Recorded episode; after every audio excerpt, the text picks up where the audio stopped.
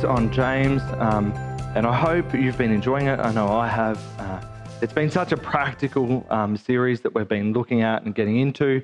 And there's been a lot in there that's been uh, kind of seeming a little bit simple, things that are simple to understand but hard to put into practice.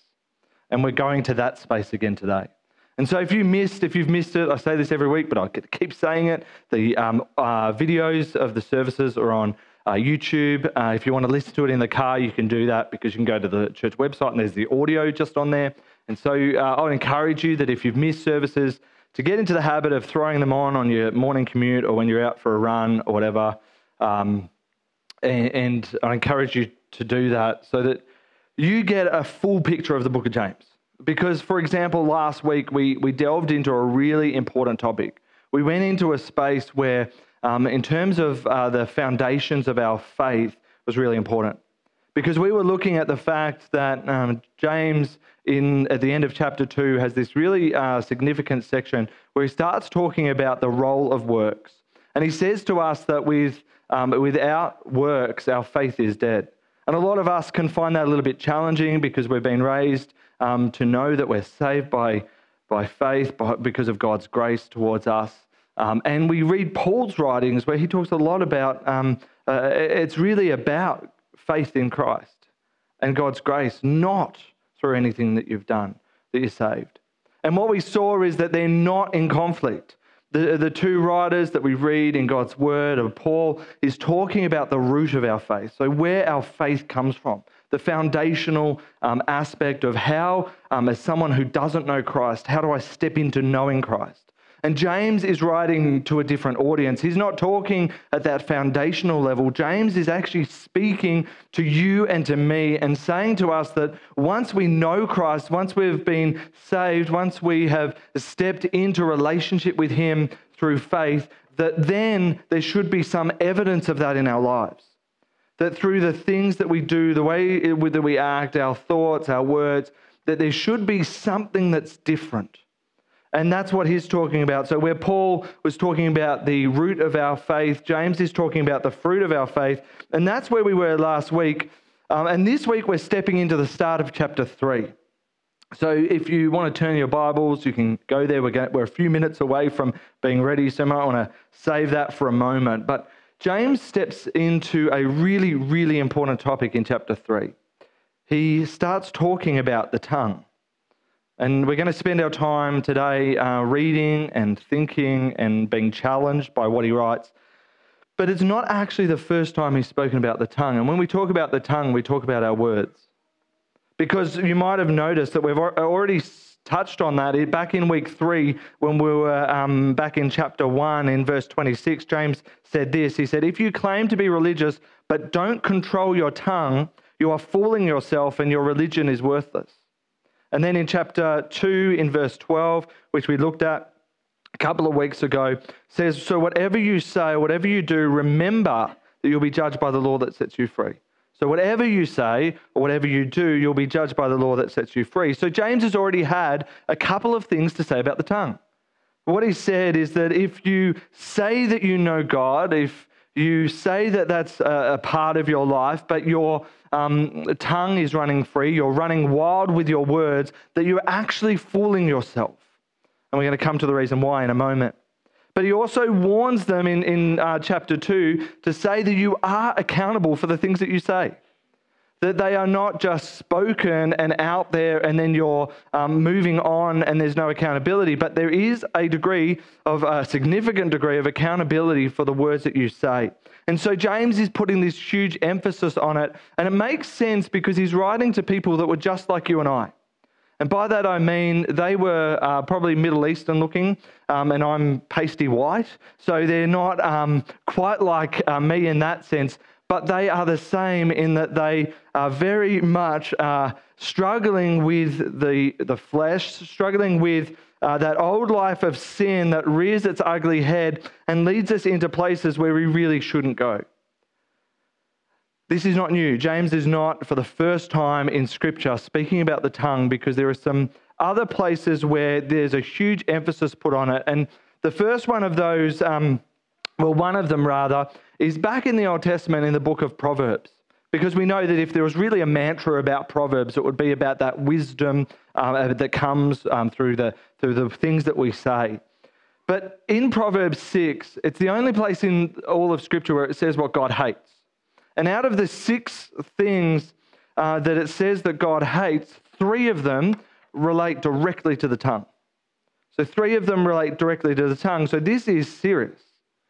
And then we look in Proverbs, and there's all these amazing kind of encouragements and challenges. Proverbs 15:4 says, Gentle words bring life and health. A deceitful tongue crushes the spirit. Proverbs 16:24 says, Kind words are like honey, sweet to the soul and healthy for the body. And Proverbs 18:4 says, A person's words can be life-giving water. Words of true wisdom are as refreshing as a bubbling brook. And so there's lots. I mean, we could pull out time and time and time again where scripture has spoken about that in the Old Testament. But there's also this incredible moment in Matthew 15, which we mentioned a few weeks ago, where there's, so there's been some commotion between the disciples and the Pharisees. The Pharisees were kind of the law keeping Jews um, that were really, really finicky about the law, about people keeping it. And there'd been this commotion, and the, and the disciples are speaking with Jesus because um, they've been challenged by the Pharisees who have seen the disciples not adhering to the uh, ritualistic hand washing. They had this thing where um, they had to, and it was quite a time consuming practice, they had to wash their hands. And the whole idea was that there was this sense that we were defiled, we were made unclean by what we put in our mouth, because if that food had touched something that was unclean or had been held by someone who was unclean, um, then we would uh, receive that uh, sin or that uncleanliness um, into our bodies. And Jesus um, confronts them uh, and speaks with them and says uh, this. Uh, this incredible kind of thing that was very foreign to their thinking in Matthew 15, where Jesus says, Listen and try to understand. It's not what goes into your mouth that defiles you. You are defiled by the words that come out of your mouth. So it's not what you put in your mouth, but it's what comes out of your mouth. And they don't seem to be getting it because Jesus comes back to them in, in verse 18 where he says, But the words you speak come from the heart. That's what defiles you, that's what makes you unclean. And so remember, and this will come back to this at the end, but remember that this really is the message of James is that what um, you do and what you say and how you act is actually representative of what is in your heart. So the transformed believer, the person who has received Christ and has their heart has had their heart transformed, acts in a different way. And if you're acting in a particular way, then have you really had your heart transformed? And that's what James is, is challenges. People who know Christ act like they know Christ. And that's a huge challenge. And so we get into chapter three where James drills into this further. And so if you want to, um, you can look at the screens. We're going to go through it um, kind of section by section this morning. And the first part says this Dear brothers and sisters, not many of you should become teachers in the church, for we who teach will be judged more strictly. Indeed, we all make mistake, uh, many mistakes. For if we could control our tongues, would we, we would be perfect and could also control ourselves in every other way.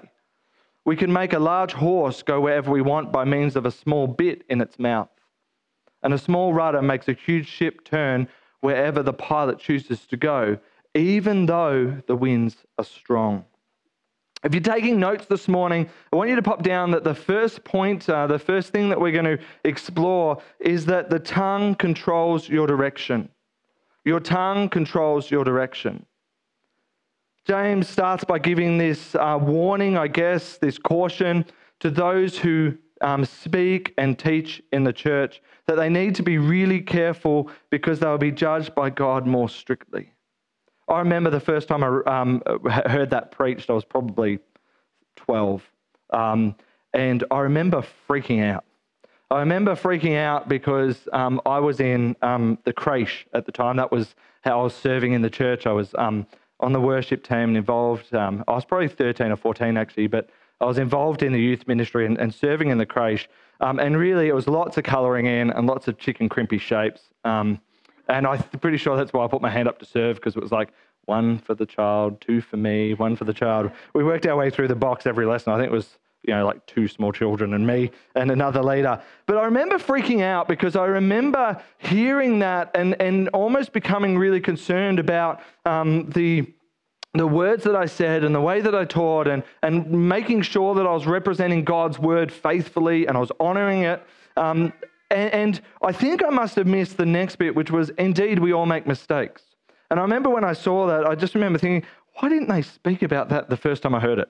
Um, why didn't they uh, continue on? Because um, it would have made me feel a whole lot better that it isn't some impossible standard. But what they reckon, and the biblical scholars, um, having looked into this, perceived that there was probably an issue around um, people speaking in the church. They had a great um, tradition of sharing testimonies, but um, it's believed that what was happening was that those testimonies were drifting into teaching. So somebody with a real passion would stand up and share a testimony and then just get carried away and start trying to teach doctrine, you know, the core elements of our, our faith, and start trying to speak that. And those people probably had no business in doing that because they didn't know it themselves. They didn't really know it. And I want to reassure you um, that while that second part um, made me feel a whole lot better, that we do take that really seriously here. Um, if you need further a testimony on this, Cindy can share it with you. And I know James and, and uh, Pastor James and Pastor Greg and Margaret are the same. That we spend hours um, exploring um, and examining God's word. We've done our study um, to get us to the point where we are, but then we, we don't just stand up and preach off the cuff.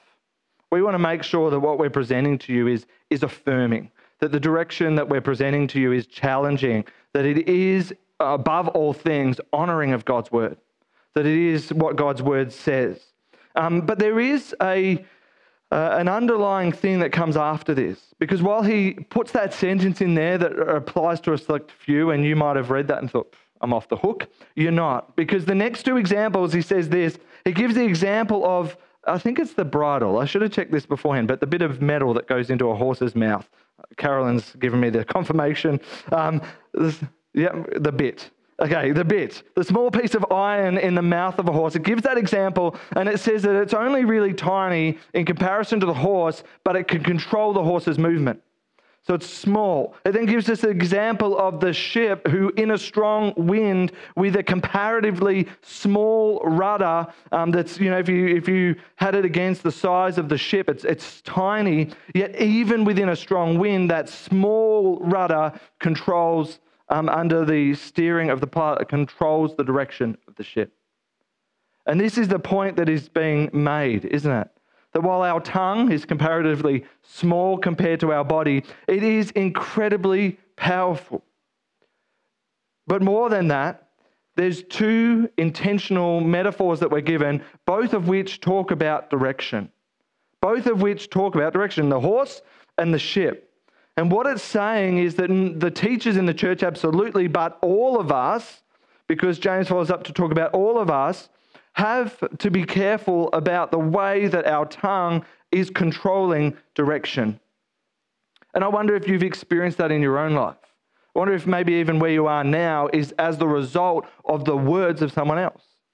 And maybe they are good words. Maybe someone has encouraged you, has spoken, has prophesied into your life, has, has spoken into your life, and that has led you on a particular track. But I would say that for many of us, it's actually negative words.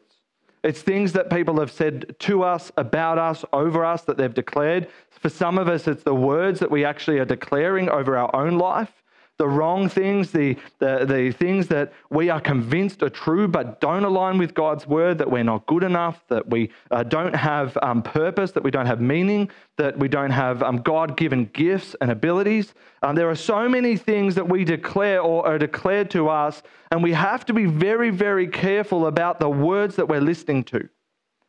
Because many of us are still um, carrying the hurt of words that have been said because they are powerful.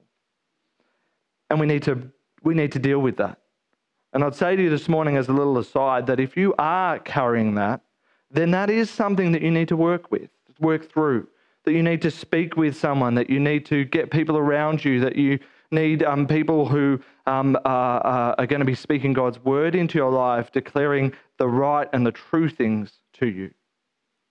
And so I don't want to downplay that because words, James certainly isn't, words are powerful and they're influential.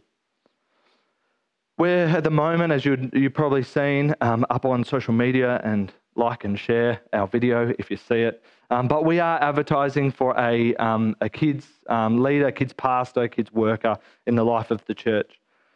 And that's a really significant role, but it actually doesn't take away from the incredible team of volunteers that we've got. And you know, when I look at the work that they do with the kids, there was, I think, 33 kids in kids' church last week, which is amazing. I mean, that's a real testament to the church and who we are, the fact that we are welcoming and accepting. And I can't wait to see that in five and 10 years' time. I can't wait to see what this church looks like when those eight, nine, 10 year olds are now 18, 19, 20 year olds serving and, and uh, doing amazing things for God. But while they, pre- they present and they prepare a great program, there's games, there's um, teaching from the Bible, there's activities, do you know the most significant thing that they do out there is actually declare truth over the life of the kids? It's actually the words that they speak. It's actually where they tell them that they that God has a plan for them. It's actually where they tell them that God loves them, that he cares about them, that he knows each one of them by name, that they are his child. It's those things that are declared over their lives that are most powerful. And you know, if we if if if all of it fell over, if if the computer didn't work, if the games were a mess, but yet there were people out there declaring those truths over the kids' lives, it would all be worth it still.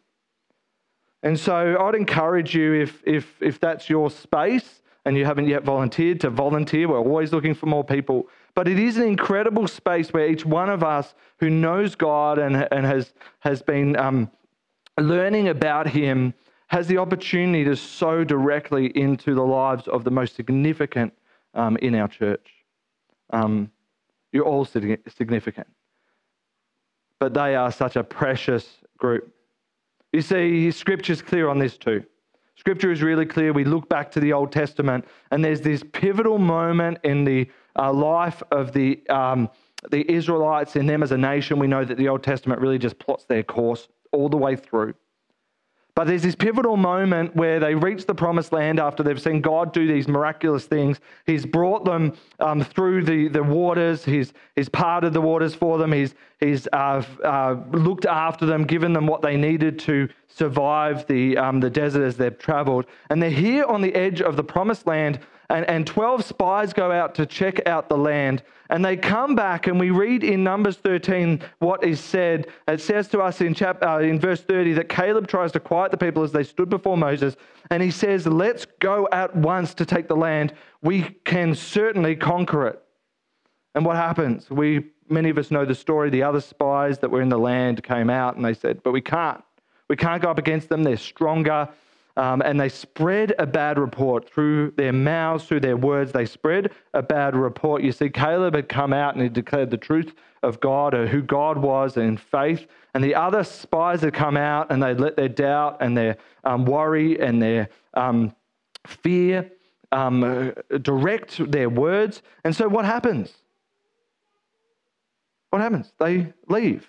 They are fearful and they spend the next 40 years wandering in the wilderness. You see, our words control our direction. And this leads us into the next part of the passage where James writes these words In the same way, the tongue is a small thing that makes grand speeches, but a tiny spark can set a great forest on fire. And among all the parts of the body, the tongue is a flame of fire. It is a whole world of wickedness corrupting your entire body. It can set your whole life on fire, for it is set on fire by hell itself it's kind of uh, pretty serious. Um, but what is the point is making, and this is our second point this morning the tongue has the capacity to destroy everything you have. Your tongue has the capacity to destroy everything you have. We saw eight month, 18 months or so ago, didn't we? Um, the example he gives here.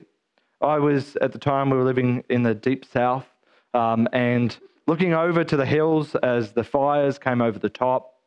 Um, and I, uh, like I think everybody else in Tuggeranong at the time, um, bought um, like three dozen hoses um, and some sprinklers. Um, and we had a sprinkler on our roof for like three months because I forgot to take it down. But um, we, we, we got ready, and that fire at the end of its blaze had burnt 86,000 hectares uh, through the Namadgi National Park. And you know, we probably, many of us know the story. It came from the landing light on a helicopter. This small, um, this small spark that came from that landing light blew up into a blaze, and there was a number of other ones going at the time, same time, but we all saw it, didn't we? We all felt the effects of it because the, the smoke that came in and just blanketed our city. Um, and James is talking about the tongue in this same way. He's saying that uh, it is a small spark, but it can set a raging fire. And we kind of think maybe he's being a little bit dramatic, but we see it in our own society, don't we? Uh, you've probably seen, particularly with the advent of social media, I have seen uh, plenty of celebrities and, and famous people and politicians' lives destroyed because of the things that they've said. This old tweet or this old video of them um, where they haven't been careful with their words, where their words have been wicked, um, their reputation is destroyed, their livelihood is lost. Um, many of them, it happens because of the things that they've said. And some of us have seen that um, in our own lives too, haven't we? We've, we maybe are living with regret of the things that we've said. And we need to work through those things. But James goes on and he continues, uh, and there is hope here. I want to say that now because you're all kind of sitting low in your chairs, um, feeling a bit, oh, you know, maybe we should have stayed home today. But there is, there is hope. Here we go when we get there. It says this People can tame all kinds of animals, birds, reptiles, and fish, but no one can tame the tongue. It is restless. Uh, it is restless and evil, full of deadly poison. Sometimes it praises our Lord and Father, and sometimes it curses those who have been made in the image of God. And so, blessing and cursing come pouring out of the same mouth. Surely, my brothers and sisters, this is not right. Does a spring of water bubble out with both fresh water and bitter water? Does a fig tree produce olives or a grapevine produce figs? No. And you can't draw fresh water from a salty spring. And so James goes on to say this clear thing we can't fix the problems of our tongue on our own. You see, he says that the same mouth, the same tongue praises the Lord our Father, and almost in the next breath, it curses those who have been made in God's image. It's the same tongue. I wonder how many times you've come to church, you've sung his praises, you've had a coffee and encouraged and felt encouraged, and on the way home, the conversations very quickly, without even realizing it, turned into um, criticizing Maybe it's criticizing your spouse or, or someone else. Maybe it's criticizing the other driver on the road. Maybe it's just thinking into a new space of work tomorrow and, and bad mouthing other people. But what James is saying, and he gives us these comparisons of you don't get this with a fountain. You see, a fountain is either fresh water or a salt water. You can't get it with a fig tree because a fig tree produces figs. It doesn't produce two different types of fruit. But he's making a point here that it happens to us with our tongues. And the reason it happens to us with our tongues is because of our divided heart. You see, the issue is not the tongue, it is controlled not on its own, it is controlled by us and by what's in our heart. And isn't this the same point that Jesus was making back in Matthew 15? That our heart controls our tongue. And so that's a place of hope. You might not think that it is, but it is a place of hope because it says to us that change is completely possible. But you can't do it on your own. And so I want to encourage you, with, in, just as we close this morning, with these two challenges for your week. Most sermons, I'll set you a challenge. I hope that you do them. Um, no one's chasing you up, but I'd encourage you to write them down or try to remember them or come back and watch them. But I want to encourage you this week to do an end of day stock take on your words. You might have gone into Kmart or, um, you know, if you remember back to your school days, they closed the library for three months while the librarians carefully catalogue every book again, make sure none of the kids have flogged them. Um, but the stock taking process is, is going back through and examining and making sure things line up where they should line up. And I'd encourage you this week to pick a day, and you don't have to pick every day because it might be a little bit discouraging, but pick a day and do an end of day stock take on your words. actually go back and examine your conversations, examine the times and the opportunities that you took to build people up and encourage them. But also examine the times where maybe you spoke criticism or you spoke negativity or you engaged in, in gossip.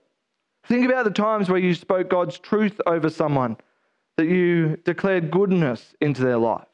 And think about the times perhaps where you didn't do that. And ask yourself, what direction am I setting with my words? And when you do that, I want you to think about not just the words that you speak to others, but the words that you speak to yourself. Because David, uh, uh, throughout the Psalms, explores this at various points, but this whole idea of self talk is not just a, some positive new age kind of thing. It's actually throughout Scripture that we have to be really careful about the words that we declare over our own lives. And I want you to include this in your stock take because what you'll probably find, if you're like me, is that there's been some good moments and there's been so some not good moments. And the, the temptation is in the not good moments to almost excuse them, to say, well, they deserved it. Um, none of you would be that unholy to think that, I'm sure, but we think, well, they deserved it. They really are very frustrating. They deserved it. Or we go with the personality uh, excuse of, well, I'm just a blunt person. People just have to get used to it. That's just who I am. I just say what I think. Well, what James is saying to us that regardless of that, those people have got an extra challenge if it is part of your personality, because all of us are held to the same standard. There is no opt out, there is no excuse here. It is simply that if your mouth, uh, your tongue is running wild, you have a problem and you need to address it with the help of God. And so I would encourage you this week to do it to discover, just in case you don't believe what I'm saying, that you've probably fallen short, that there are things there that you need to reconsider. And that leads me into the second challenge, which is the moment of hope for you. Is I want you to pray a new prayer this week. And I would challenge you that from tomorrow morning, that before you even speak a word to someone else, before you say anything over your own life, that if you need to write this down and have it by your bed or stick it to your phone, which is probably the first thing you look at in the morning, I would encourage you to pray a new prayer this week because in Psalm um, 19, David gives us a prayer that speaks into this. In Psalm 19, verse 14, he says this May the words of my mouth and the meditation of my heart be pleasing to you, O Lord, my rock and my redeemer. He's saying, God, let the things that I say and let the things that I dwell on, that I think on, let my heart be pleasing to you. And I'd say to you today that if you are trying to fight it on your own, if you um, already acknowledge that you've got a problem with your tongue, with the things that you say, which is probably all of us, that this prayer will be incredibly powerful to you. Because James says that we can't tame it on our own. But the whole message of his book is that the power of the Holy Spirit in transforming your heart when you know God is incredible and it can transform you. And so I would encourage you to pray that prayer, to give it a go, to do it for the next seven days, and just to see what God does in your life. Just to see if God transforms the thoughts of your heart to being not against others, but more towards them. Just, just to see if God transforms the words of your mouth to be life giving um, and to be encouraging and to build people up. And so I'd encourage you to pray that prayer. You might want to capture that reference, or you can go back and look at it later. But pray that prayer that, Lord, may the words of my mouth and the meditation of my heart be pleasing to you, O Lord, my rock and my redeemer, and just see the transformation that God brings into your heart. Let's pray. Lord God, we, um, we thank you uh, that your word um, exposes um, every part of our being. Lord, we thank you that in your word that uh, there's really confronting stuff. Lord, in this section is one of it because it doesn't just apply to some, it doesn't just apply to the people who walked in a week ago or six months ago, but it applies to everyone. Regardless of whether we've been in church for 50 years or for, for uh, this is our first Sunday, Lord, it applies to each one of us. Because, Lord, we, um, we all have this tongue that has the ability to praise God, but also has the ability to set these horrible fires in our own life and in the lives of others. And so, Lord, we just pray that you would transform us. Lord, that this week that we would come to you with that prayer, that the words of our mouth and the meditations of our hearts, that they would be pleasing to you. So that, Lord, when we look back at the end of the day, Father, that we see change, that we see transformation, that we see not perfection, Lord God, but that our words are honoring of you and that they're honoring of others. Lord, this morning I particularly want to pray for those who are carrying the hurt of the words of others. Lord God, I pray that through your word, Father, through um, the people that you've put around them, through the prompting of the Holy Spirit, Lord God, that those words would be replaced with truth. Lord God, that they would come to know that you are a good God, that you love them, Father, that you have a purpose for them, that they are unique and that they are called and that they are gifted. Lord God, that you have incredible things in store for them, that you have planned uh, in advance good works for them to sow into the life of others.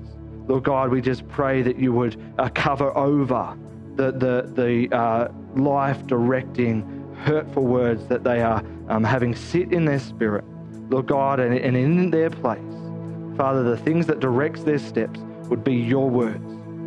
We pray that in Jesus' name. Lord, let us be a people who speak encouragement. Let us be a people who speak hope.